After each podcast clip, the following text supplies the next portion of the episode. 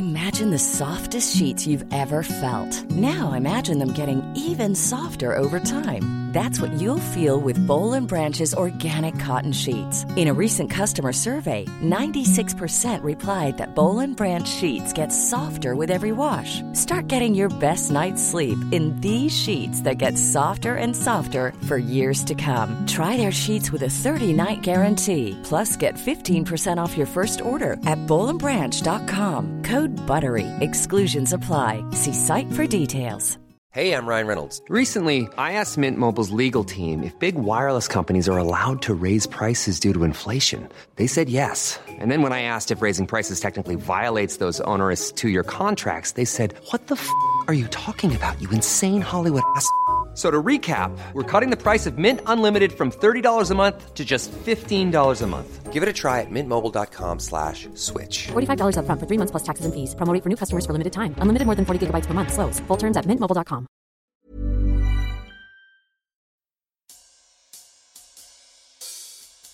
On November 4th, 2018, the cast of Small Town Dicks was invited to participate in the true crime festival Death Becomes Us in Washington, D.C. The weekend long event was produced by DC's Brightest Young Things, and amongst the guests were some of our favorite true crime legends, such as Joe Kenda of Homicide Hunter, John Douglas of Mind Hunter, and the one and only Paul Holes, most famously known for solving the Golden State Killer case earlier this year. Needless to say, we were very honored to be a part of the festival and absolutely elated when we were asked if we'd like to be the ones to interview Paul Holes on stage in front of a live audience. The episode you're about to hear is a live recording of just that our first live appearance as Small Town Dicks, interviewing Paul Holes about his 24 year long investigation of the man who would become known as the Golden State Killer. Uh, put your FOMO away, small town fam. Rest assured, no one in the audience got to lay eyes on detectives Dan and Dave. While still participating in the show, the detectives remained concealed backstage and chimed in via microphone. Please note that this episode differs from our usual sound and storytelling format. As such, consider this more of a bonus episode, a small but fascinating glimpse into the brilliant mind of investigator Paul Holes. And we are very pleased to announce that investigator Paul will return to our show in season 4 to share some of his lesser known cases with us, small town dick style. We can't wait.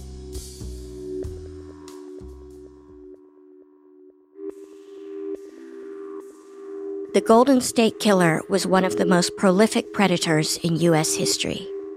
But before DNA enabled law enforcement to confirm his identity and connect hundreds of dots from over two decades of investigations that spanned the length of the state of California, each police agency thought it was looking for a unique individual, not one single predator.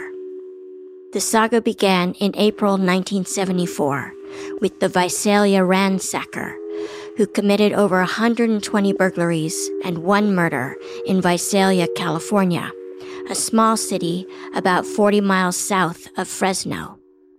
The burglary stopped cold 20 months later in December 75. But police didn't have a suspect in custody because the burglar had always been masked and had always gotten away. Starting in June 1976, in a suburb near Sacramento, a city 200 miles north of Visalia, law enforcement found themselves hunting a prolific serial rapist. He became known as the East Area Rapist for his preferred geographical strike zone. After 18 months, he moved out of the Sacramento area, striking in cities all over Northern California before abruptly stopping in July of 1979. He was responsible for over 50 reported rapes and famously went from targeting women who were home alone to choosing households that had a male and female at home. Once there, the suspect would tie both victims up, stack dishes on the back of the male victim, rape the female in front of him, and threaten to kill the woman if any dishes fell off the man's back. Three months later, in October 1979, police agencies in Santa Barbara and Irvine, California, two cities which are hundreds of miles south of Sacramento, found themselves investigating a serial killer who seemed to be toggling between the two locations. They named their suspect both the original Night Stalker and the Golden State Killer, and they tracked his killing spree for the next seven years when it appeared to end in May 1986 as suddenly as it had begun.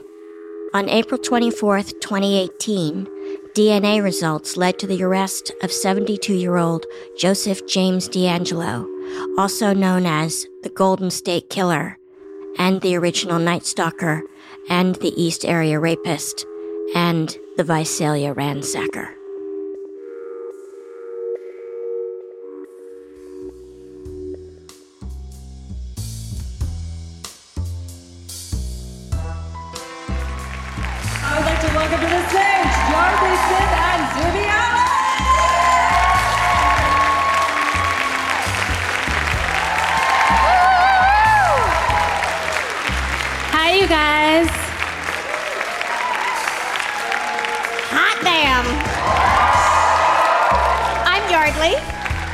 Zibby. And you guys, Dan and Dave are here. You can't see them. They are the faceless detectives, so they're tucked away behind the curtain. Say hi, Dan and Dave. Hello, everyone. Dan here. This is Dave. How's everyone doing? So, the reason that they're still behind the curtain is because each case on our show is told by the detective who actually worked it. We really wanted to go the distance to protect them as much as possible, so we change all the names, we change the places, we have tremendous reverence for the victims, but also for the detectives who are telling these stories. So, in keeping with that premise, Dan and Dave agreed to sit backstage behind the magical curtain like Oz and still be a part of this conversation. It's going to be interesting because they're going to chime in, and we have a special guest. I don't know if you've heard. Have you guys heard of this guy named Paul Holes? Can you even? You guys, I think you should come out here. I think he should. The outstanding work to bring resolution to this case was in part led by Paul Holmes, An investigator on the case, Paul Holes, from Contra Costa County, Paul Holes. who's investigated this case for over 24 years.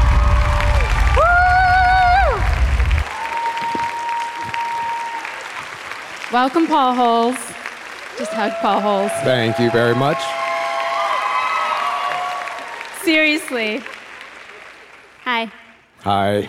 We actually didn't pick Paul Holes as the guy we got to interview. They said you're going to interview Paul Holes, and And we flipped out. Oh, come on. anywho, no pressure. So, Paul, I mean, I think you've had a pretty, I don't know, relaxing, easy summer. You haven't been up to much. what up, dude? You know, it's it's been an absolute whirlwind. Obviously, finding DeAngelo was a huge thing, and since that time, it's just been constant. And it's been good, but overwhelming at the same time. Yeah, I'm sure. Have you guys heard of the Golden State Killer King? Or are you just are you coming to this fresh? Should we review? yeah, I mean it really has been a whirlwind, right? Because this was when It was in April, April. right? And I think one of the things that's interesting is we know him as the Golden State Killer, but he also has two other monikers. He's the Visalia Ransacker, and he is the original Night Stalker. And so I, we live in Los Angeles, and so I'd heard of the original Night Stalker, but I hadn't heard of the Visalia Ransacker, and I hadn't really heard of the Golden State Killer. Even Dan and Dave, who are seasoned detectives, can speak to that a tiny bit. Well, this is Dave, by the way. I had seen snippets about this case years ago, but it's kind of funny. Dan and I were at Yeardley's house last Thanksgiving, and we downloaded the case file series, the five part series on the Golden State Killer and East Area Rapist, and we're just sitting in the hot tub drinking wine and getting kind of creeped out. What a visual, you guys, because you don't know what they look like, so that could mean so many things. I had a wetsuit on. Dan was fully clothed. No worries. But that's that's kind of our introduction into this case and really getting into the details. And then, of course, Mr. Holes has been featured on numerous documentaries, rightfully so. He did great work on this. Well, and I want to say, you know, you've talked Visalia Ransacker, Original Night Stalker, Golden State Killer. For most of my career, I knew him as the East Area Rapist. And so that's all I knew him as. And it wasn't until we linked the sexual assaults in Northern California back in 2001 using DNA to the homicides down south. He was known as the East Area Rapist up in Northern California. He was known as the original Night Stalker down in Southern California, but we didn't know it was the same guy and then the DNA made that link. And so that's when I knew that the East Area Rapist had other names than just the East Area Rapist. We actually have a clip from your audiobook that illustrates that very point. So this audiobook, by the way, available, the first chapter available for free on Audible. We got a tiny preview of it. And what I love about what they did with your audiobook, it's not the audiobook that any of us knew even 10 years ago, where it's just some dude reading the text you have one of the sergeants, right? So the narrator is Jim Clemente, who's an ex FBI profiler. Yes, exactly. So we have Clemente reading the text, and then you have interspersed frequently these fantastic interviews with victims, some of the other investigators, and Paul as well. So it's really, really lively. In 2001, the crime lab had gotten the new DNA technology up and running. So I assigned it out to a DNA analyst. Mary Hong, I know you know Mary, give her a call. I had talked to her back in 1997, and she's got a case down there that she's doing some DNA on. I just want to see could this be the same guy? And uh, when he left, I fully expected it would come back and we would have eliminated any potential connection to Mary's Irvine cases. So he leaves, I go to my office. I'm in my office probably for at least an hour just doing the routine administrative work that I was stuck doing now in this management position. So, as I'm sitting there doing these administrative tasks, I sense a presence, and Dave has come back into my office, is standing in the doorway, and he said, Well, I, I spoke with Mary, and we have the same DNA profile that she has in her homicide cases. And I just kind of pushed back. I was like, You're kidding. And he was like, No, it's the same. He's telling her, This is the profile I have. i at this marker, I've got this type. And Mary goes, I've got that type. And he says, At this marker, I have this type. And Mary goes, I've got that type at that marker. And they literally started to read to each other the profile. This was March of 2001. That's when the East Area Rapist was identified as being the same offender that Southern California knew as the original Night Stalker. Whoa. What? Is that what I really sound like? Yes. That's the first Yes. time he's heard this. it's weird to hear yourself, isn't it? I, I never listen to myself, so that's like, oh, okay. It's awesome. We all listen to you and we love it. Um, so that's a massive moment. I mean, what was that like for you? Well, at that point in time, you know it's an important part in the case because now you have 50 attacks in Northern California that are linked to six homicide cases with 10 victims. That's huge. You're now recognizing that this guy that I've been at that point in time, I had been involved in this case for seven years. And it's like, wow, okay, now we know that this guy is a serious offender. He's attacked all the way across the state. We've got 56 cases that he's done. We still don't know who he is. But it was still just this is another step in the process. And so, as exciting as it may have seemed now today, looking at what it was, it's like, well, that's interesting. But Southern California has all the homicide cases. So, my role at this point is, is supporting Southern California. And uh, an investigator, Larry Poole, with Orange County uh, Sheriff's Office, was really the lead person down there. So I'm talking to Larry Poole and saying, What do you need? I've got all this stuff on who your guy is, who you thought is just a ghost because he had victims that were killed and couldn't tell him who killed them.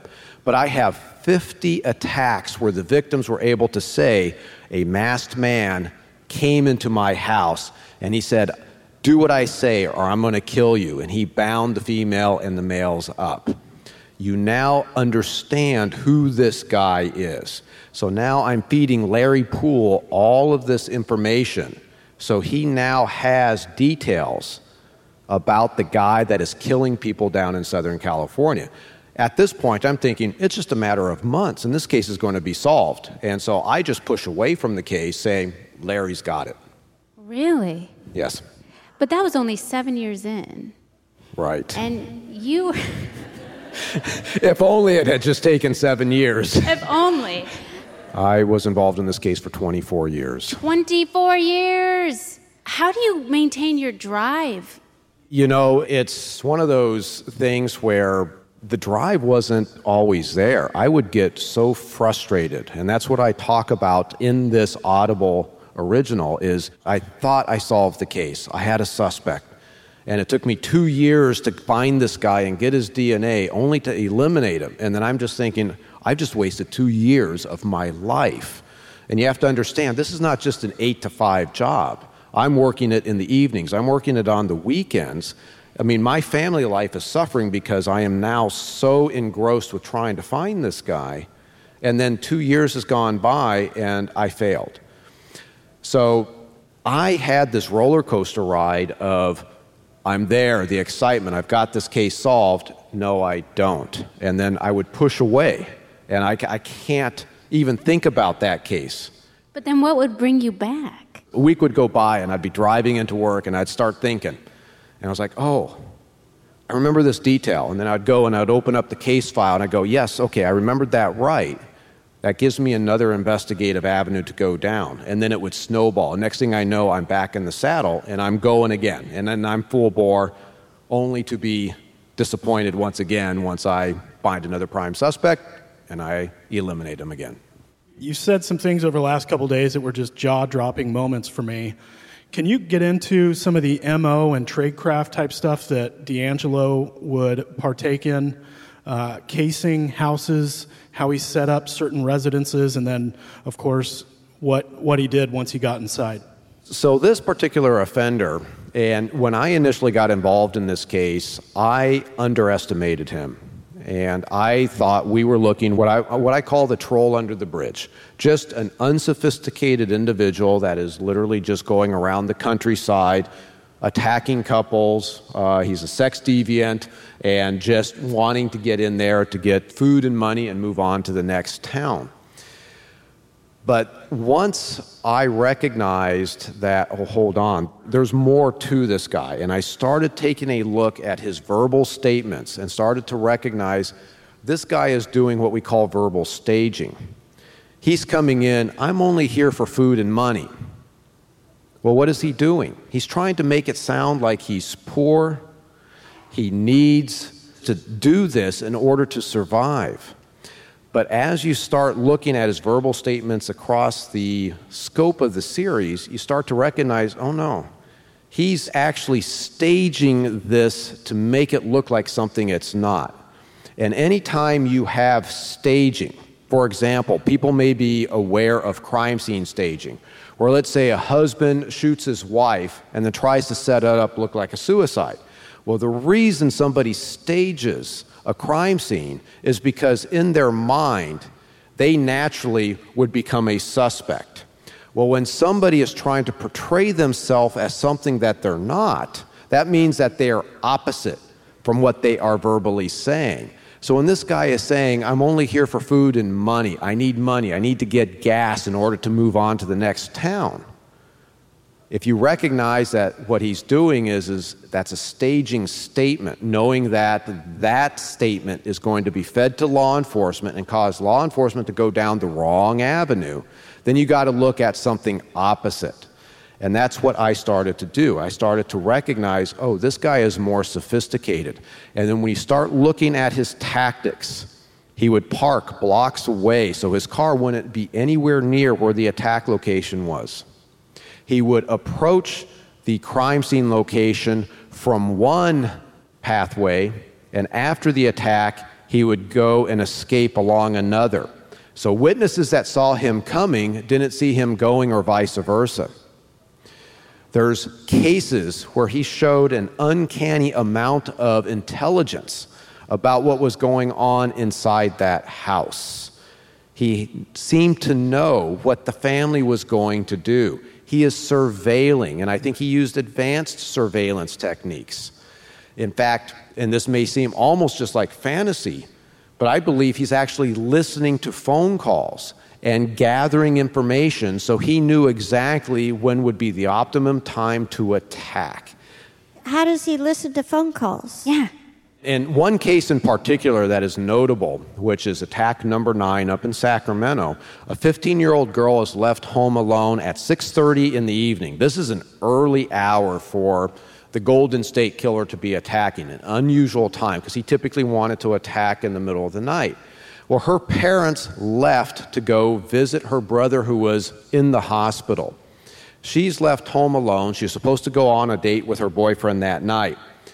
At 6:30 in the evening, a masked man comes into the house while she's trying to prepare a frozen pizza in the kitchen, grabs her and immediately pulls her outside.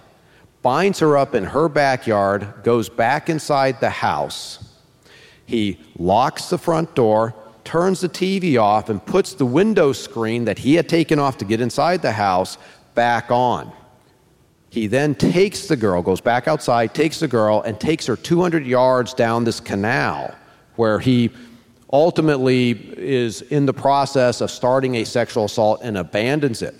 But what he does is he sets that house back up so when her parents came home later on, they would just assume she was out on the date with her boyfriend. How did he know that? Well, the interesting thing about when you start looking at what this guy is potentially doing is the phones. The Golden State Killer would call the victims ahead of time. He would also call the victims to torment them after he attacked. I also think he used the phone systems in order to surveil. And how would he do that? Well, back in the 1970s, this was in the early days of these cordless phones inside houses. Remember those? And these were just like walkie talkies. They weren't encrypted like cordless phones are today. And when I started talking to some experts, they told me, well, back in the 1970s, all you had to do is take your standard FM radio, dial it up past 108, and you can listen to all the cordless phones inside houses what? in that neighborhood. Shut up! How come I didn't know that when I was in love with Jason Bull? what? And so you think, well, that's crazy. Well, in Santa Barbara, around the time frame of the first attacks in Santa Barbara, there was an attempted break in where a little girl hears something going on at her window. And then her father comes in and calls the cops. There's a window screen that's been removed. And as they started looking at that location, they find an FM radio and a hatchet out by the front curb. Oh my God. That's so bad. um, what was one of the aha moments for you? I mean, we played one, obviously, where the DNA connects, and even though it took another, I don't know, 40 years for the case to be solved. um, Which is crazy because Paul's like 22. I know. I don't know how he did that. Do you remember, are there a few markers in the history of the 24 years that you were investigating him where you went, this was a good day? You know, in terms of good days, uh, there were those times where, as I eliminate a guy and I'm looking at the case file again, trying to reassess it with fresh eyes, the aha moments are the ones where you start seeing details that you had forgotten about. And you're dealing with 56 cases. We had over 15,000 pages of written material. Imagine reading a novel that is 15,000 pages long. How long would that take? So, trying to have that mental energy to contain all that information, there's just no way. So, every time I would read a case, I would discover something new, or I was like, oh, I remembered that wrong. And so, there's many of those mini aha moments where I'm just now in the depression of eliminating my prime suspect. You know, going from that excitement of I've got this case solved to the DNA elimination of that guy, going, you know what, I'm just wasting my time.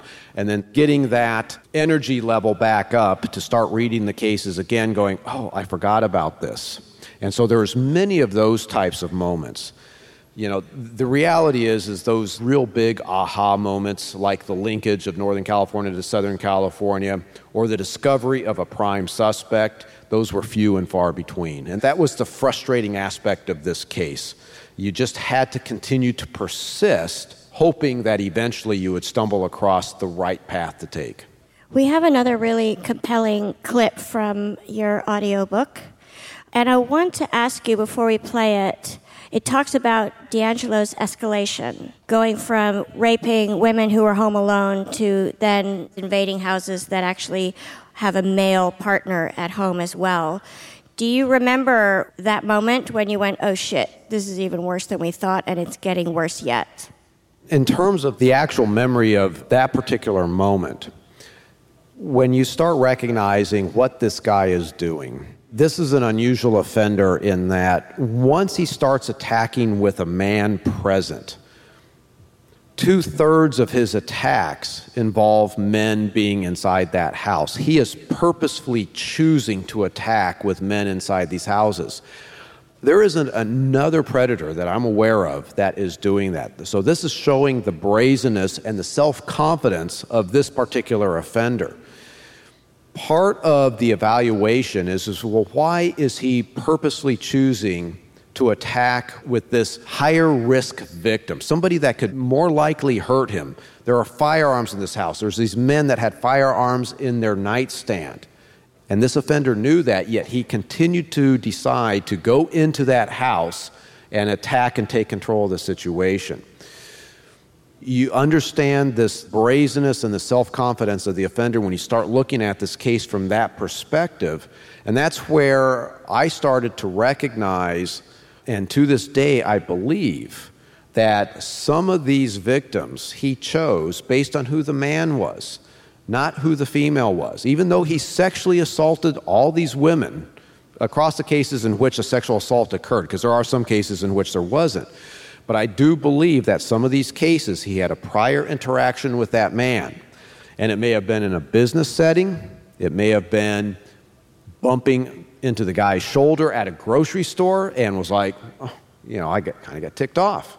I will show you who I am. And then he would come in and end up basically emasculating the male by binding the male up, putting the alarm system of the dishes on his back, and then going and raping the man's wife or girlfriend while that man is in the house powerless.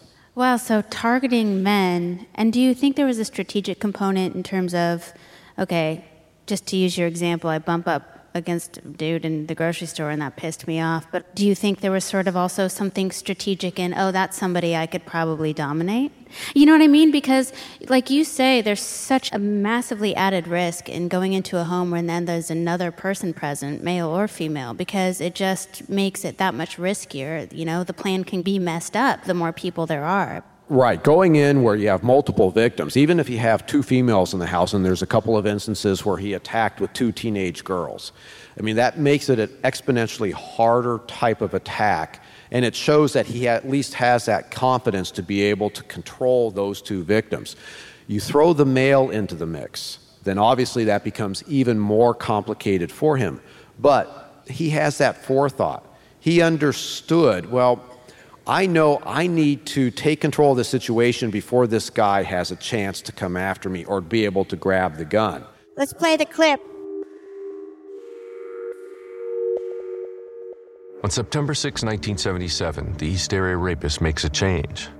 Attack number 23 marks the first time he leaves his familiar hunting ground, spreading his terror south to the city of Stockton, 50 miles from Sacramento.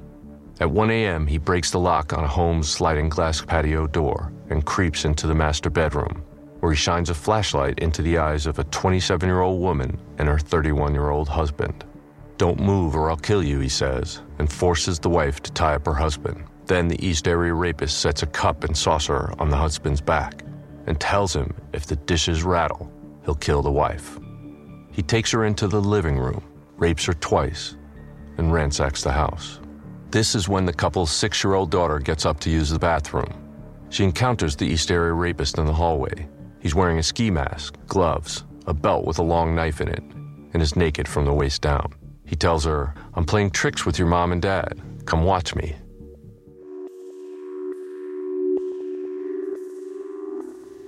I mean, is there a component here where the strategy that goes into mapping out how he'll handle all these other components now that the husband or partner is there and also a child is part of what he gets off on? There is part of that because he's got power and control over this entire situation. Now, the kids were a wild card for him, and he had to interact with multiple kids during multiple attacks across the series. And what you saw, as psychologically sadistic as he was with the adults, he was often handling the kids very gently. Now, you'd think, well, there's a dichotomy there, there's something going on. But in many ways, this was part of the MO because once kids go hysterical on him, he's lost control because there's no way, unless he really harms them, to be able to get control. So when kids would get out of bed while he's attacking the parents, you would see him switch into that more gentile type of personality. Oh, I'm just playing a game with your mom and dad. You want to watch? There were a couple of kids that he ended up binding up. There was one girl that he locked in a bathroom and pulled a dresser in front of the bathroom door to prevent her from coming out. So he did have to resort to control these kids using physical means versus just that verbal. In that particular case, after he tells that little six year old girl, I'm just playing games with mom and dad, do you want to watch? She was like, No. She goes and uses the bathroom and then goes back to bed, as you would expect a little six year old girl to do, not recognizing what was going on. But she saw him and she was able to describe to those original investigators out of Stockton that she saw a man wearing a mask. He had a t shirt on, he was nude from the waist down, and what she described as a sword tucked in a kind of like a holster on his waist. So she was able to kind of see DeAngelo and sort of his costume, so to speak, what he was doing to affect the attack. You know, studying the circumstances of these crimes early on with Snelling and Maggiore and the Offerman Manning murders, it really appears to me that those murders were about self preservation for him. And as he moves his way down to Southern California, it seems like his motivation really changed. Can you talk about that? Right. So, as the Visalia ransacker, there's a case in which he goes into the house and tries to pull 16 year old Beth Snelling out of the house, try to abduct her out of the house. And as she's fighting him, her father, Claude Snelling, hears the commotion and tries to come to her rescue. At this point, the Golden State Killer ends up shooting Claude Snelling, killing him, kicks Beth Snelling three times in the head, and then runs off.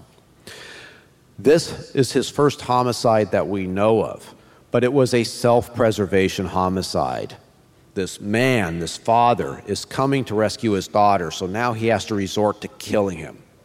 This is not a fantasy motivated type of homicide. It's not planned. No, it's not planned at all. He was hoping to go in, grab the 16 year old girl, pull her out silently, and then do whatever he was going to do, but the father ends up kind of interfering with that process in February of 1978 up in Rancho Cordova, you have Brian and Katie Maggiore out just walking their dog like they normally would do. It'd be about 11 o'clock at night. It appears that they ran across an individual that was known as East Area Rapist at the time. And Brian Maggiore was a military police officer and was known to have an aggressive personality. The thought is, is that Brian Maggiore confronts this guy who's masked up, prowling in this neighborhood and now a chase ensues. And Brian pursues the East Area Rapist through a couple of backyards. And then at this point, the East Area Rapist possibly realizes that he's not going to get away, turns around, pulls a gun, shoots and kills Brian Maggiore, and then chases down Katie, who's now run around the side of a house and is at a gate trying desperately to get out of that backyard, but can't figure out how to open that gate and this guy comes up, shoots her a single time in the head, kills her, and then he jumps that location and runs off. Again, this was a self preservation. It was a double homicide. He had two witnesses that saw him out prowling. It is not a fantasy motivated crime, it's all about self preservation. When you get down to Southern California and you start talking about the double homicide, the first homicide that was attributed to the person known as the original Night Stalker back in the day, Dr. Offerman and Dr. Manning. This was a classic East Area Rapist style attack where he gets those two victims bound face down in their bed. And it appears that he probably left that room to do what he normally would do, which is to go and take a look at what he could steal, as well as eat from their kitchen. During that time, it appears that Dr. Offerman was able to slip his bindings. And so when the offender comes back into the room, Dr. Offerman immediately gets up and tries to charge him from around the bed. Well, anytime there was a man present when the offender attacked, he always had a gun. Well, as soon as Dr. Offerman stands up, the Golden State Killer shoots, initially striking Dr. Offerman in the neck and then shoots him multiple times as Dr. Offerman tried to make his way around the bed until Offerman goes down and ultimately dies. Once Offerman is incapacitated, he goes over, shoots Dr. Manning a single time in the head, and he runs off. This is an attack that went sideways on him.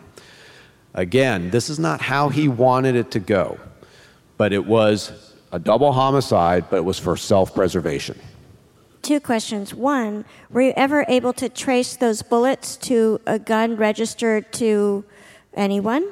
No. Interesting. And two, he stopped the spree, at least as far as you know, stopped for a good 20 years before DeAngelo was arrested. Are there any theories about why that happened? Yes. Oh, hooray. so, when you take a look at this series, this was an offender that was continuously attacking, whether he's committing the Fetishbergs as the Visalia ransacker, or he's the East Area rapist attacking through Northern California, or now he's going down and he's more in this biannual phase. Once he starts committing homicide, he's doing generally two attacks a year. In July of 1981, he attacks his last attack in Santa Barbara, which was the double homicide of Gregory Sanchez and Cheri Domingo.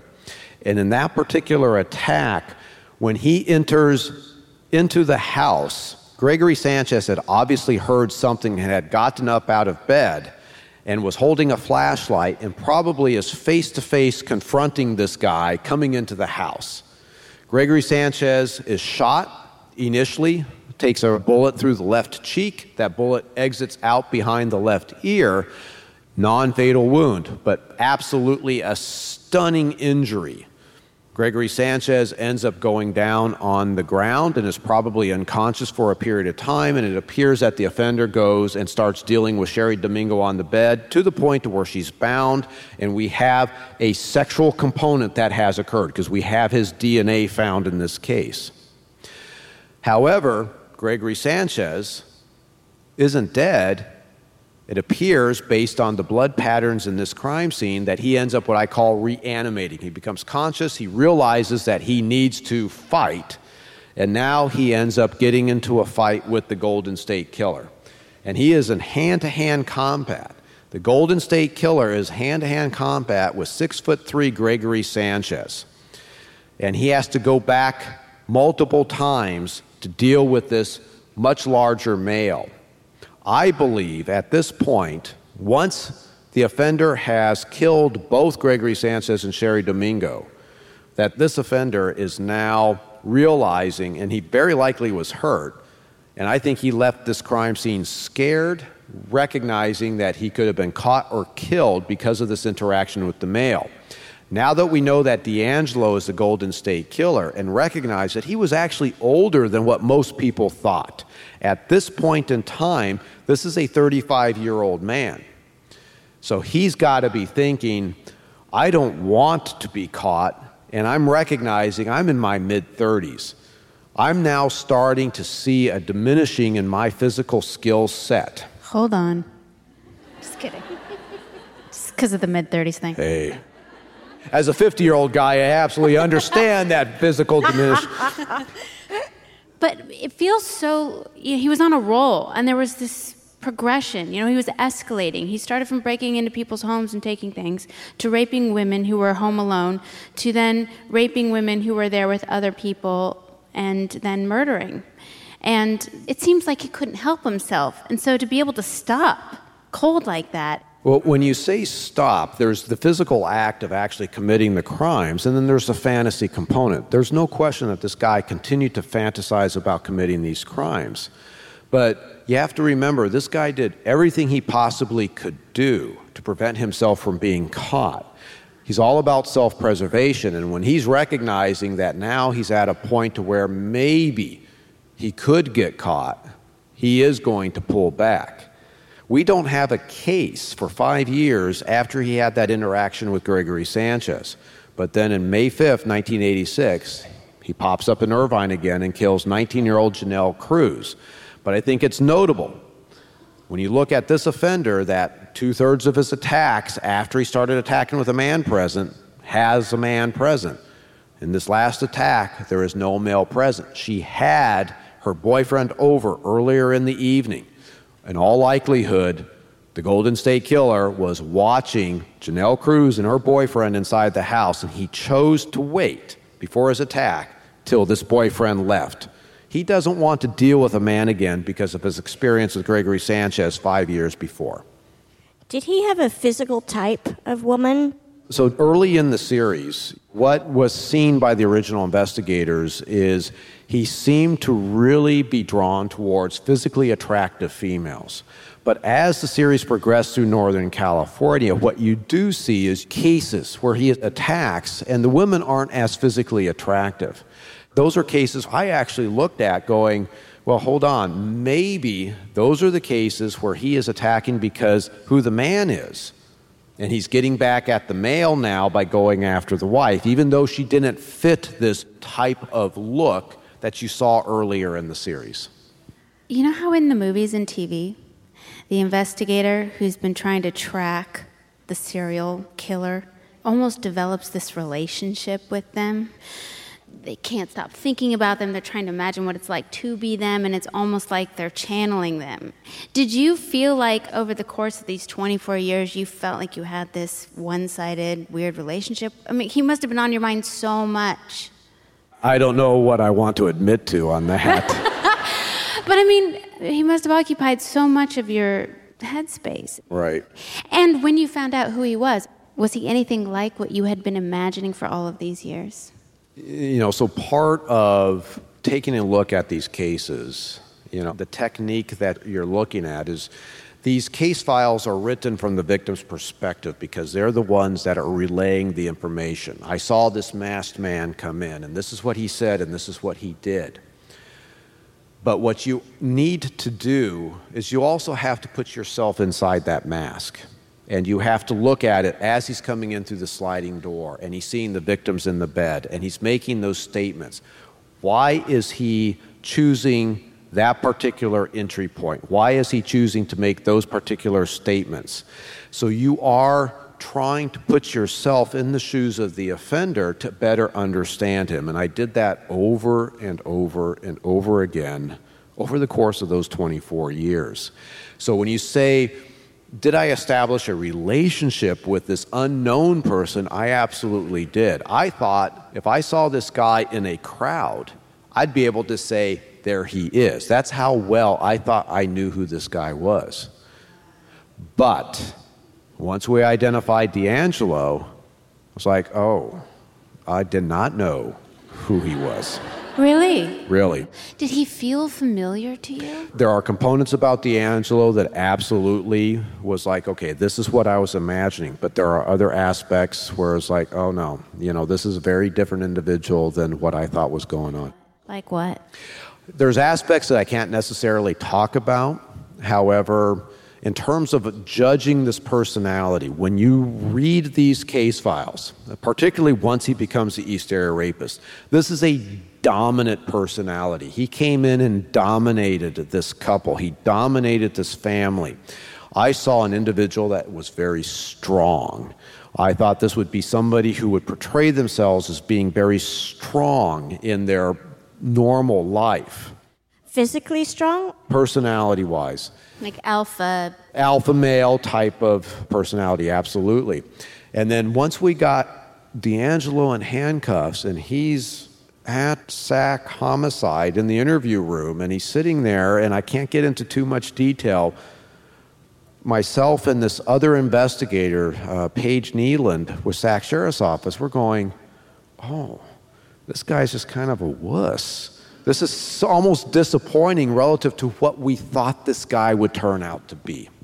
Backstage, you talked about two different kinds of offenders. You have the ones who, and you had a name for them, ones who wants to cuddle you, and ones who are angry all the time. Right. So, part of what I do is when I'm reading these case files of unsolved cases, I'm trying to do my own version of profiling. And it's not on the level of what you see the FBI profilers do, but it's on a level of where I'm grossly categorizing these guys. And there's this, this rapist typology model that was put out there many years ago, and then uh, Dr. Keppel, who was involved with the Green River killing and the uh, Ted Bundy cases out of Seattle, had basically taken these rapist typologies and put them on serial killers. And he's got a book out there, Signature Killers. It's a long read, it's a hard read, it's kind of like a textbook. But I really glommed onto that. It really helped me when I'm working many different types of cases, not just the Golden State Killer, to help assess these offenders and try to link cases together. And you do see these broad categories where somebody like the Golden State Killer is what I am referring to as more of your power assertive slash anger retaliatory type of offender. This is a guy that wants power and control. He's dominant. He is not nice to the victims, and he is angry. There is something that makes him mad in his personal life. Instead of taking that anger on whatever is making him mad, he goes and takes it on the proxy, the victim. This contrasts with another offender that was a case that I was involved with for a long time, since 1996, that was recently solved, again using the genealogy, this NorCal rapist. And the NorCal rapist was the offender that once he got control of the victim, he would sexually assault them, he would want to cuddle, he would stroke their hair, he would whisper sweet nothings into their ear like it was a consensual relationship. I feel like maybe you expect the angry guy who wants to dominate you and is expressive about his anger. I do not want somebody to try to cuddle me after they have violated me, ever. I, I understand that. You see all these composite sketches of the Golden State Killer. Did any of them remotely match up to Mr. DeAngelo? We had many composites that were done across the series back in the 1970s, these hand drawn composites that these witnesses have fed to the original investigators. One of the things that you have to recognize is, at least during the East Area Rapist phase of the series, that none of those composites were from any of the victims because the offender always had a mask on. None of the victims ever saw this guy's face, which was part of the problem in this investigation. So these composites were from neighbors who happened to look outside and see what they thought was a strange man walking by or something similar to that. So I had no confidence whatsoever in any of these hand drawn composites during the East Area Rapist phase of the attack. Turns out, Visalia ransacker, which predated the East Area Rapist. So you've got the Visalia ransacker attacking 1974, 1975. When I say attacks, he's doing Fetishbergs, and you have the Claude Snelling homicide. This offender was seen by many people in the areas where he's doing these burglaries. And the composite of the Visalia ransacker turns out to be spot on to looking like DeAngelo from 1974. So it was absolutely accurate. Now, I'm a person, I'm one of the investigators. When I was evaluating the cases, I was going, I don't think the Visalia ransacker is the same guy. And that's one of the areas of this series where it turns out I was wrong. I kind of want to venture into some of the other bigger cases that you've worked, not GSK, but some other ones that we've heard about over the last few days, and kind of your role and your approach to those types of cases as well. You know, obviously, uh, the Golden State Killer case was the very first cold case I got involved with back in 1994 and is the biggest case that I was involved with. There isn't going to be a case bigger than that. But I was involved in many, many cases over the course of my career during the the time frame that I was working the Golden State Killer case. Were they all cold cases? No, so I was involved in active cases as well as cold cases. And so I was trying to juggle. Uh, oftentimes, I would be pulling out cold cases, and I typically focused on cases from the late 60s to the 1970s in the Bay Area and trying to see if I could solve those. But of course, we were catching other major cases at the same time, and notable cases. At Contra Costa County, if you don't know, is on the other side of the San Francisco Bay from San Francisco. It's the other coast, Contra Costa. So we're a small county geographically, but we have over a million population base. We have Oakland right outside of our county, and Oakland crime feeds up into the west end. We have high crime rates in the Pittsburg Antioch area, and we would just have strange stuff happening. And I seem to catch all the strange stuff notable high profile cases that I had some involvement with. Some cases more than others included Laci Peterson, Jaycee Dugard, and these were huge cases within the area. Uh, with Laci Peterson, she happened to wash up in Contra Costa County jurisdiction. Her and her baby, Conner, washed up. And so I was dealing with those bodies when they came up, and it was a peripheral involvement but then Jaycee Dugard, who was abducted out of Tahoe by Phil and Nancy Garrido and had been living in my jurisdiction for 19 years. We had no idea we had this little missing girl that was in our jurisdiction. I ended up spending two weeks working with both Contra Costa and Alameda County agencies trying to search Phil Garrido's two acres of land to see if there were other victims there. And I saw the conditions that Jaycee and her daughters, that were fathered by her abductor, Phil Garrido, the conditions that they were raised in, and it was abhorrent. But those are the types of cases that would happen to just be there in Contra Costa County. And they're stressful when you're dealing with them. But for me, when I look back at my career, I was fortunate to have been exposed and to have to work those types of cases because you learn from them. Yeah, I mean, we were sort of joking about it the other day because you were describing the day before you were going to retire. And um, I said, man, I'm not huge into astrology, but I'd be so interested in your astrological chart because of all the strange shit that really does seem to fall on your lap, and the timing of it is so wild. I mean, maybe you guys know the story, but I love the little detail about this day. If you wouldn't mind sharing a bit about sure. it. So, we're doing the genealogy aspect on the Golden State Killer's DNA, and we had developed uh, a handful of males that were about the right age with California connections that we were digging into. And there was one guy that was out of state that really looked good on paper as possibly being our guy. And so I was really pursuing him and I was tracking down his uncle's ex wives and finding out all sorts of interesting information. But ultimately, we eliminated him. And that's when DeAngelo was sort of the last guy standing in terms of this, this small group of males. At this point, I wasn't real hot on DeAngelo as being a suspect. He was a full time Auburn police officer living up in Auburn. How is he going out and attacking not only in Sacramento, but in Stockton and Modesto and out in the East Bay as far south as San Jose while being fully employed up in Auburn and living up in Auburn? It didn't make sense for me. It was not fitting with the geographic profile that I thought for the Golden State Killer. But at a certain point, I decided I need to dig into this guy. So I typically when I start getting what I call a prime suspect, I try to identify do they have an ex wife or an ex girlfriend? Because a woman scorned is my best friend. Because they are willing to tell anything about the Dan, guy. Dave, you concur? It's definitely a tactic we use for sure. yes. sure. So there is a bonding. And one of the aspects of this story is the guy, when he was known as the East Area Rapist, in Davis, California, for the third attack in that case, in this series, in that town in Davis, as he's literally raping this woman, he is sobbing and he's saying, I hate you, Bonnie. I hate you, Bonnie, over and over again.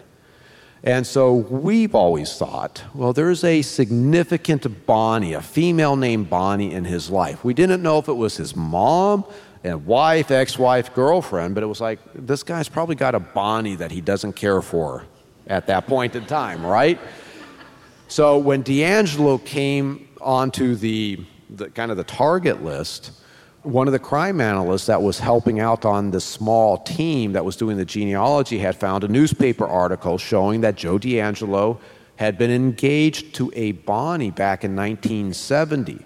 And then I started digging into that and it was like, oh, I can't find any evidence that they were ever married. In fact, this DeAngelo guy ended up marrying this other woman three years later in 1973. So it looked like the relationship with Bonnie had gone sideways before any marriage occurred. So that was one of those check marks where you go, okay, that fits with what we know about the offender. But I've had other suspects, believe it or not, who had Bonnies in their lives. I had one Bonnie said, Yeah, you know, I got married in 1959 to this guy, and when I wanted to annul the relationship, he pulled a gun on me. And I'm going, well, this has got to be the guy. Turns out not. It was just another relationship that went sideways on a guy that turned out not to be the Golden State Killer. But what ultimately caused me to really focus in on Joe DeAngelo was when I talked to the former Auburn police chief, Nick Willick, the guy that fired DeAngelo after DeAngelo had been caught in 1979 for shoplifting dog repellent and a hammer. And you're going, why is an officer shoplifting first, but then shoplifting those particular items. When I ended up talking to Nick, and he had no idea what case I was talking to him about, I was just saying, Hey, I'm working this old case, and this Joseph DeAngelo, who used to work for Auburn PD, has kind of come up in the investigation. And Nick was like, Oh, I remember Joe. I used to be his sergeant. And so I know him pretty well. I remember him pretty well. And he told me some stuff about Joe and how he was a poor cop and there were some tactical issues with him. And then he started talking about the internal affairs investigation after the arrest for the dog repellent and hammer shoplift. And after that internal affairs investigation had ended and the termination process had ended and Joseph DeAngelo was fired, the administrative officer that was involved in that case had gone back to this Auburn police chief and said, Hey, during that process, DeAngelo had threatened to kill you. Well, you go, Well, that's interesting because that's how I would expect the Golden State Killer to respond if somebody was going to terminate him. However, it's an employer employee contentious relationship that happens fairly frequently I've been in those situations, you know, and, and you do get those types of statements. So it wasn't anything overtly incriminating, but it was just one of those, okay, there's a personality there that is kind of consistent with the guy. But the thing that really kind of pushed me over is when uh, Nick Willick, the former Auburn police chief, said, Yeah, Paul, during that time frame, while Joe DeAngelo was on administrative leave, I was asleep in my bedroom. And my daughter came in in the middle of the night and said, Daddy, there's a man standing outside my bedroom window shining a flashlight. Nick gets up, he runs outside. He had a brand new house with no landscaping in the backyard. And He said there were shoe impressions all around the perimeter of his backyard, but the guy was gone. And he goes, Paul, I'm absolutely convinced that was Joe DeAngelo who had come and was looking into his daughter's bedroom window. Oh my God. If the chief of police is certain that that's who that was, how come there's no follow up? Yeah. What up, Paul? Yeah, what up, Paul? It's kind of a good question, you know, but again, this is more of a civil process that was going on, and ultimately the chief got what he needed with Joe DeAngelo, so the criminality of a criminal trespass really is not that big of a deal he wasn't thinking anything about this guy possibly being a serial rapist at the time, and that's what he was. This is during the East Area Rapist phase. In fact, it was at the very end of the East Area Rapist phase. But in retrospect, when he's telling me this, and I'm going, That's the East Area Rapist, aka the Golden State Killer. That's when I drive up to see, I need to see where this Joe DeAngelo is living. Yeah, you did. I did. So I ended up, just due to the circumstances of my career, I was retiring at the end of March of this year. And there were certain things that were kind of stacking up. I was going to retire on, and I did retire technically with the county on March 30th, but because of this case, and it was an unsolved case, I had to be flown to New York to go on the Megyn Kelly show with Jane Carson and Debbi Domingo to talk about this case. So I took a couple of days off at the end of my career to be able to go do that to support these victims. So my last day was going to be on a Tuesday. Well, Monday is when I drove up to see where is this Joe DeAngelo living. And so I drive up from the Bay Area to Citrus Heights, Sacramento, California, and I park outside of Joe DeAngelo's house. By yourself? By myself, which for the most part, I did my entire career investigating this case by myself. I didn't have a partner. Scary.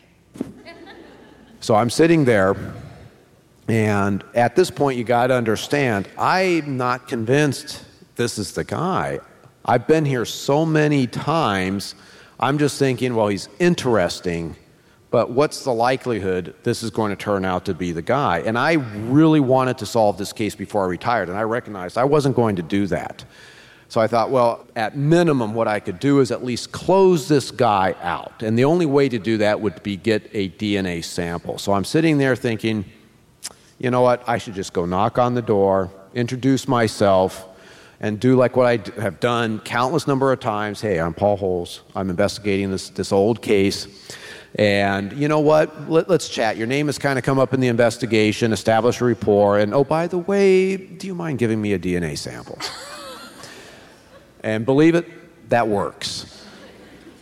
But then as I sat there, I go, you know, I don't know enough about him yet. And there's just enough, particularly what the Auburn police chief had said, it was like, it's possible it could be the guy. And that's when I decided I just need to drive off.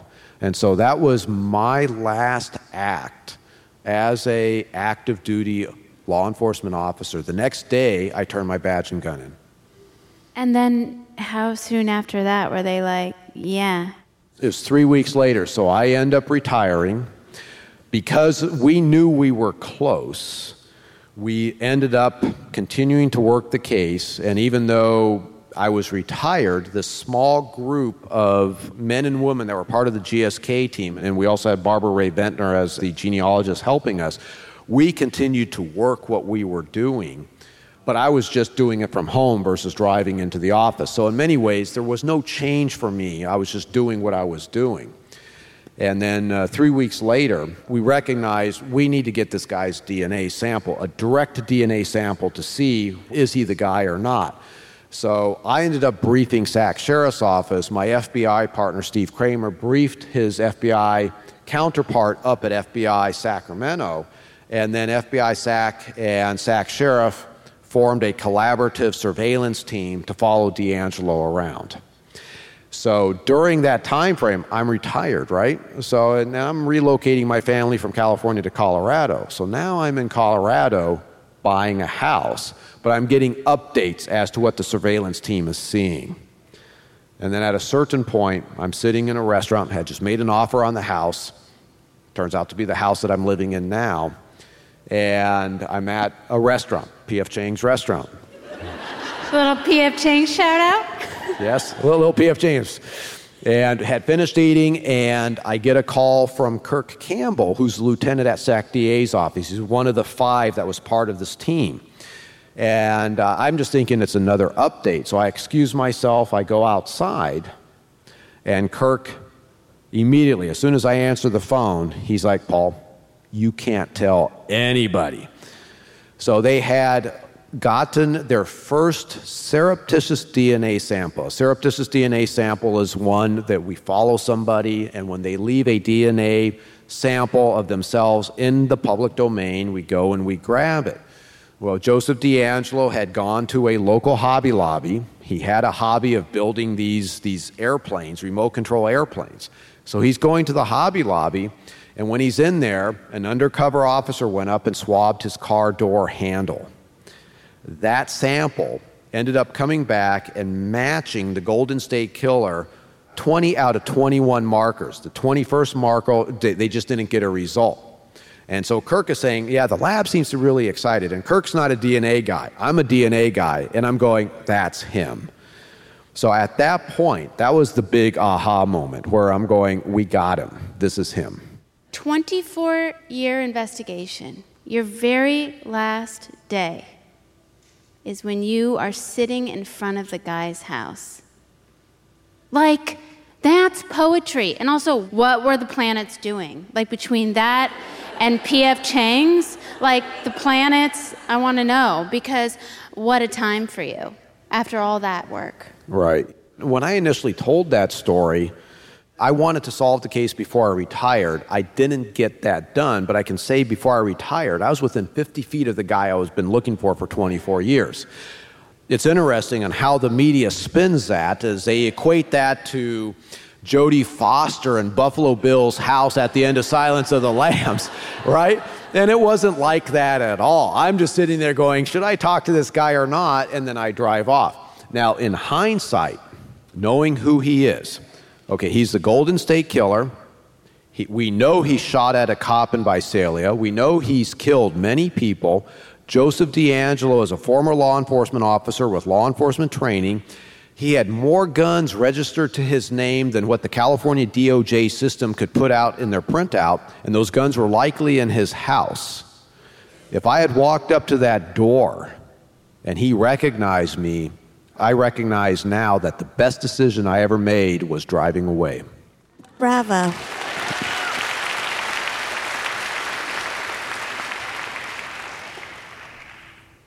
My question was after you get that call and you're at PF Chang's and you go outside, what do you say when you go back to the table? So I go back in, and it's just me and my wife. And we had finished eating. The guy had just delivered the fortune cookies right before I had left.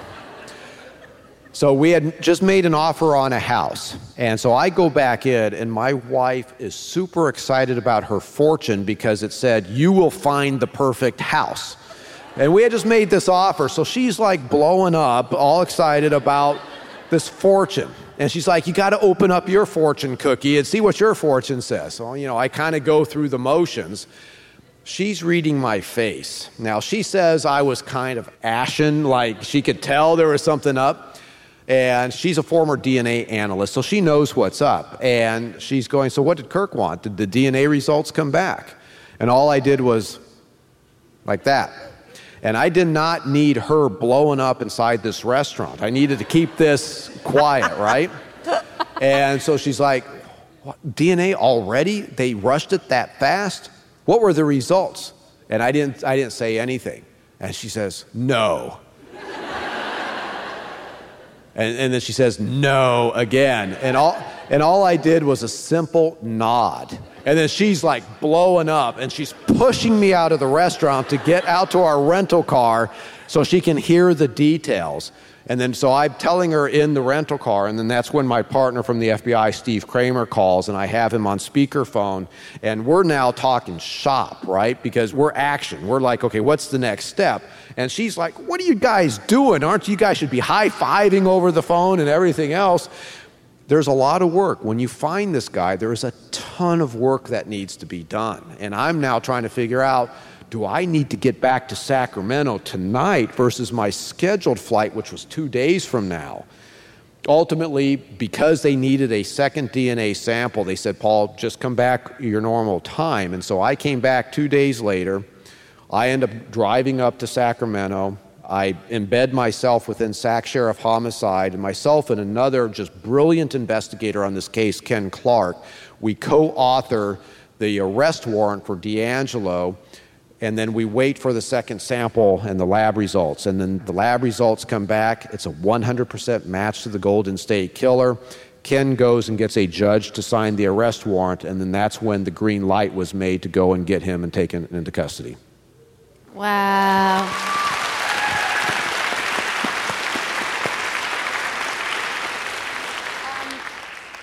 So we're going to open it up to you guys for questions. I just first want to let you mention you're working on a show. I've entered into a relationship with the Oxygen Network, and so we have a couple of projects going on, um, and so I'm excited about these shows, and and I can't get too. into so can't get into details, but hopefully they turn out to be compelling, and we'll see how it goes. Cool.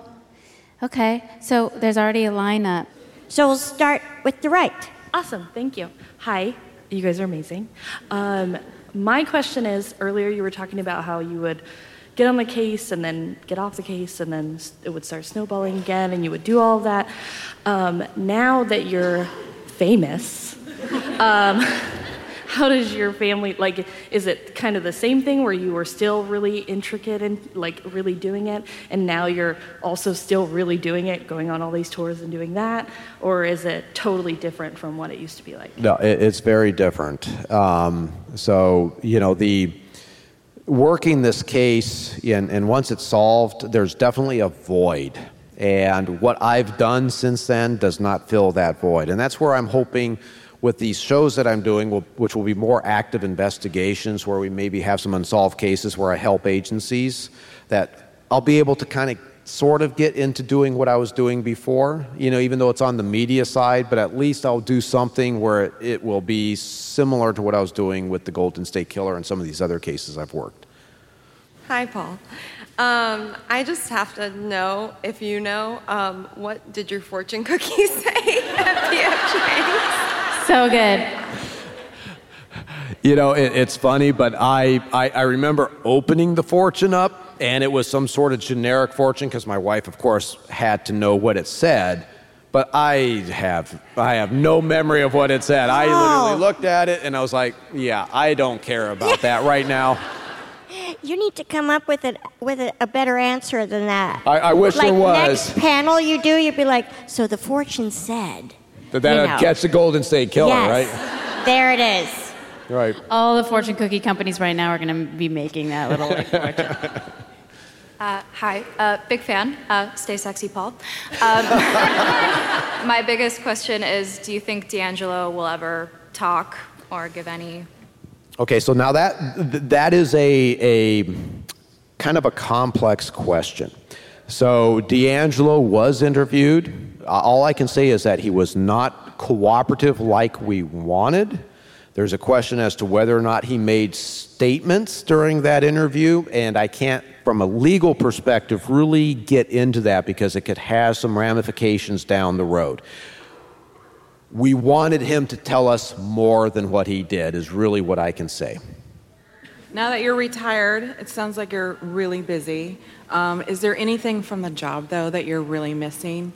But a friend of mine from the murder, he knows from Delaware, want to know what is it that's the worst part of the job that you did, being a detective? Oh, wow. Um, now, in terms of what I miss, and this is what's been great meeting with the Small Town Dicks podcast, is of course, Zibby and Yeardley are awesome.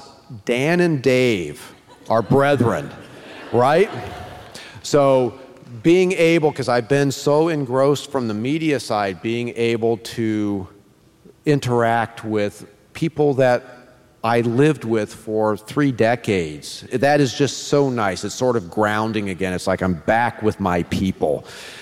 Now, as far as kind of the worst thing as a detective, my career is somewhat unusual is that I worked as a forensic scientist, I worked as a crime scene investigator, I worked as an investigator. So I kind of span multiple careers.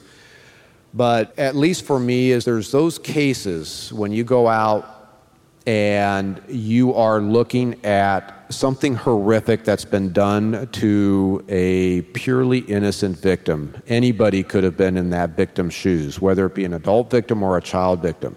And you have to look at that, you have to go to their autopsy and see what happens there, and then have to deal with that over and over again. That, I would say, takes its toll. Hi, everybody. Um, I work as a forensic scientist, um, and it was very exciting to be in a forensic science lab when all of this was going down in April. Uh, however, I am not a DNA analyst. I am actually a latent print examiner. Oh, wow. Okay. Yeah. so, latent prints, for those who don't know, is just kind of a simpler way to refer to fingerprint, palm print, and bare footprint evidence. Um, was there any um, latent print evidence that was preserved in any of these crime scenes, and have you been able to perform any comparisons, if so? Yes, in fact, you know, as as you know, there's really two forms of evidence that can identify your offender, and that's DNA and latents. And a lot of people in this day and age overlook the fact that latents can do that. And latents are a huge, in fact, probably solve more cases than what DNA solve. Yes. We had, yes, I know how latent examiners think. We did have uh, latent prints uh, that had been preserved over the years. And so, one of the strategies that we had employed, in addition to doing a reanalysis of everything using the latest technologies with IAFIS, with PALMS, and everything else that's going on, at least within California, you have latent databases at a regional level that sometimes you can get a hit at a regional level versus at the state level or at the national level. So we did visit that. We also looked uh, at the national level to try to maximize that. In fact, Orange County, from a latent out of my jurisdiction, Danville, California, had actually identified a burglar from a lamp that the East Area Rapist had touched. And this guy had died Larry Poole, and, and, he was buried out in the Massachusetts area. Larry Poole actually had this guy exhumed and got his DNA and showed it wasn't the East Area rapist. But it just so happened that he was a burglar that had been in the house prior to that attack and had touched the same lamp that the East Area rapist had.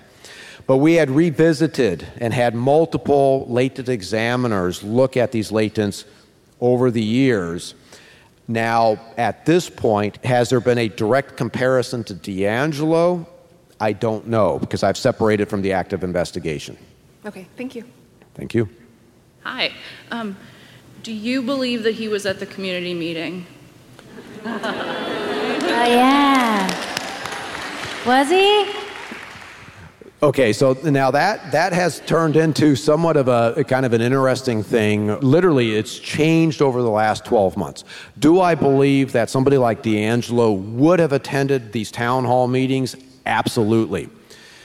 However, the one instance that we're talking about that's out there in the online forums is this instance where at a town hall meeting, an Italian male stands up and makes some sort of statements, whether he's talking about other men letting their wives become victims and how he wouldn't do that, or he's making derogatory marks about the East Area rapist. Him and his wife later become victims. So the thought was is that the East Area rapist, Golden State Killer, was in that audience, saw this guy make bad statements that he didn't like, and said, "I will show you who I am," and came and attacked that couple.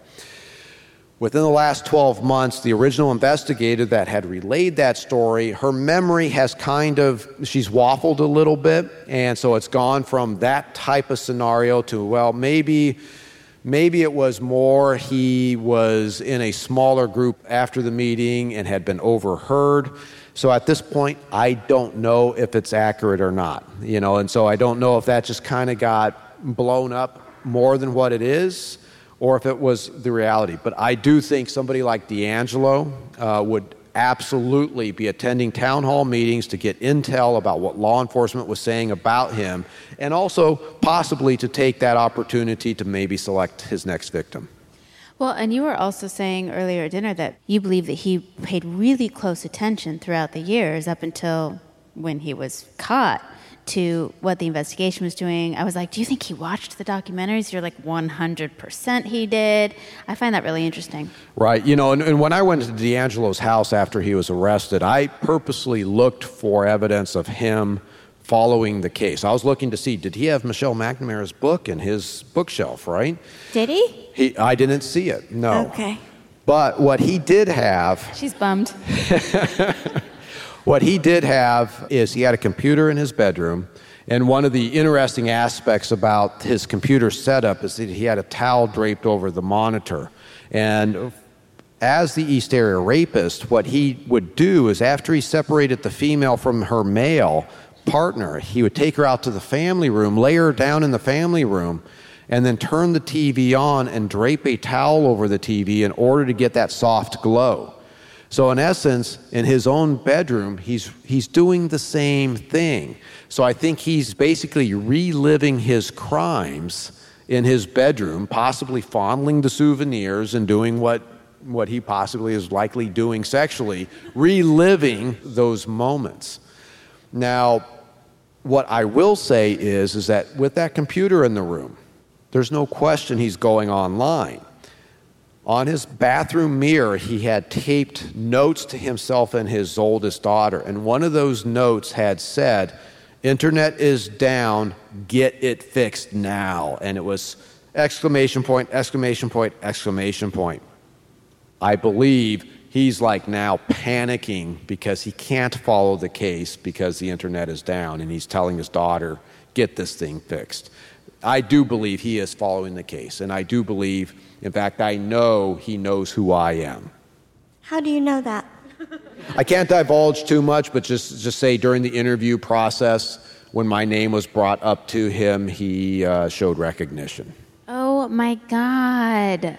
And do you know that he was collecting trophies from his victims? And did you find any of those in the house, or you can't tell me that? Sorry, either? guys, we are getting to your questions. It's just burning. We're burning. So there, there, well, there's no question that he's, he's collecting trophies or souvenirs. He, he did that through the course of the series. Now, whether or not those have been found, I can't comment on that. If you're allowed to talk about it, did you have any interaction with his family? If you're not allowed to talk about it, what's it like um, interacting with family members of offenders? I'm so curious to know what his household was like over the years after. Right. So I I uh, did not directly interact with his daughters that were at the station where we were at. I will tell you that what I saw and what I know is that I consider his daughters his last victims. They had no idea about who he was and were devastated to find out, and they are dealing with those ramifications to this day and it was very sad to see. These are very bright young women, very successful young women, and their lives are completely changed as a result of what their dad did back in the 1970s and 1980s. Do we know anything about uh, DeAngelo's childhood? Like, did he have awful parents? Did he get hit on the head? Was he a bedwetter? All those terrible things. So I will say, at least when I separated from the active investigation, we knew very little. You know, there's some things that have come to light. There's the very public story out there that the media actually found where reportedly DeAngelo's younger sister was raped by two airmen over in Germany, and he was there present and had to watch that. Yikes. Um, we don't, we, I can't say that that's been verified, you know, but obviously that would be a traumatic experience for a normal 10 year old boy. Whether or not he would be considered a normal 10 year old boy, we don't know at this point in time. His father was a military person who ended up uh, separating from that family and established a second family over in Korea. And one of the oddities is, is that all the kids his father had with this new wife over in Korea, he named them the same names as his kids out here in California. Great. So definitely terrible parents. Nailed it. Thank you. All I can say is there's, there's something going on there, but I just don't know enough yet. Do you think DeAngelo has committed more murders than have been attributed to him? So I think it's very possible that he has committed a few more murders that we haven't identified to him, but I don't think you're going to see all of a sudden 15 more murders popping up. You know, we really tried to find other cases related before we knew of him. We tried to find other cases that fit the MO, that had the DNA evidence, and we didn't. I believe that in all likelihood that after the Janelle Cruz case in 1986, that that was either his last or one of his last attacks. Now, it's possible there's a few in there that will come to light, and there are some cases that are actively being looked at right now. Uh, but again, you're not going to all of a sudden see his murder count double. Um, you guys, thank you so much for coming. Thank you, you. Paul Holes. Well, thank, thank you very much. Thank you for the work that you do. Thank you to Brightest Young Things for putting on this fabulous Death Becomes Us festival. Thank you. Everybody go buy um, Audible, Paul's book. And Evil has a The Evil has a name, Audible Original. Yes. Indeed. Um, look for Paul on all channels, on all across your Look for Paul all over the universe. And if you haven't heard our podcast for smalltowndicks.com, we go to small towns across the U.S. and we interview detectives on big crimes that happen in small town USA. And detectives Dan and Dave, you want to say hey and bye? Thanks for coming out, everyone. We really appreciate it. Thank you very Sure much. do. Thank you. Thank you. And this is Dave. Thanks for coming out, everybody. We really appreciate it.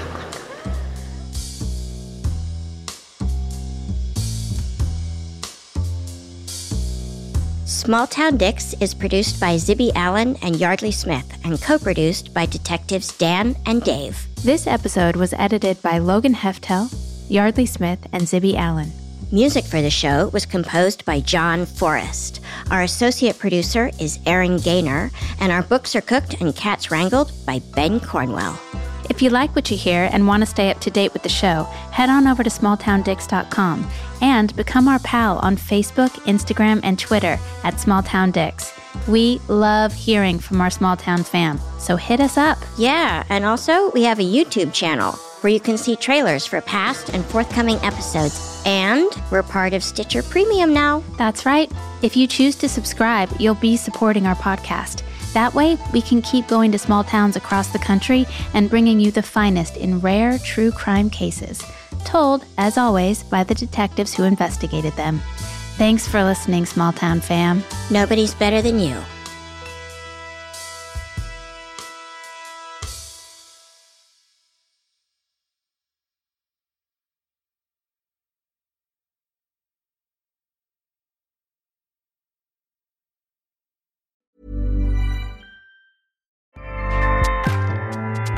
ACAST powers the world's best podcasts. Here's a show that we recommend. This is Roundabout Season 2, and we're back to share more stories from the road and the memories made along the way. We're talking rest stops, if we're stopping to get gas. You will be timed. you will be for sure. Misguided plans. I grew up in the city, so I have like, you know, a healthy fear of real extreme darkness. this was like wilderness. A lot of laughs. Y'all weird, but you, yeah, you, you were different. Like you were real different, bro. I can't really put my finger on it. And so much more. Just goes to show that unexpected things sometimes are the best when it comes to a road trip. Roundabout Season 2, presented by Nissan, is live now with new episodes rolling out every Thursday. Listen and subscribe wherever you get your podcasts.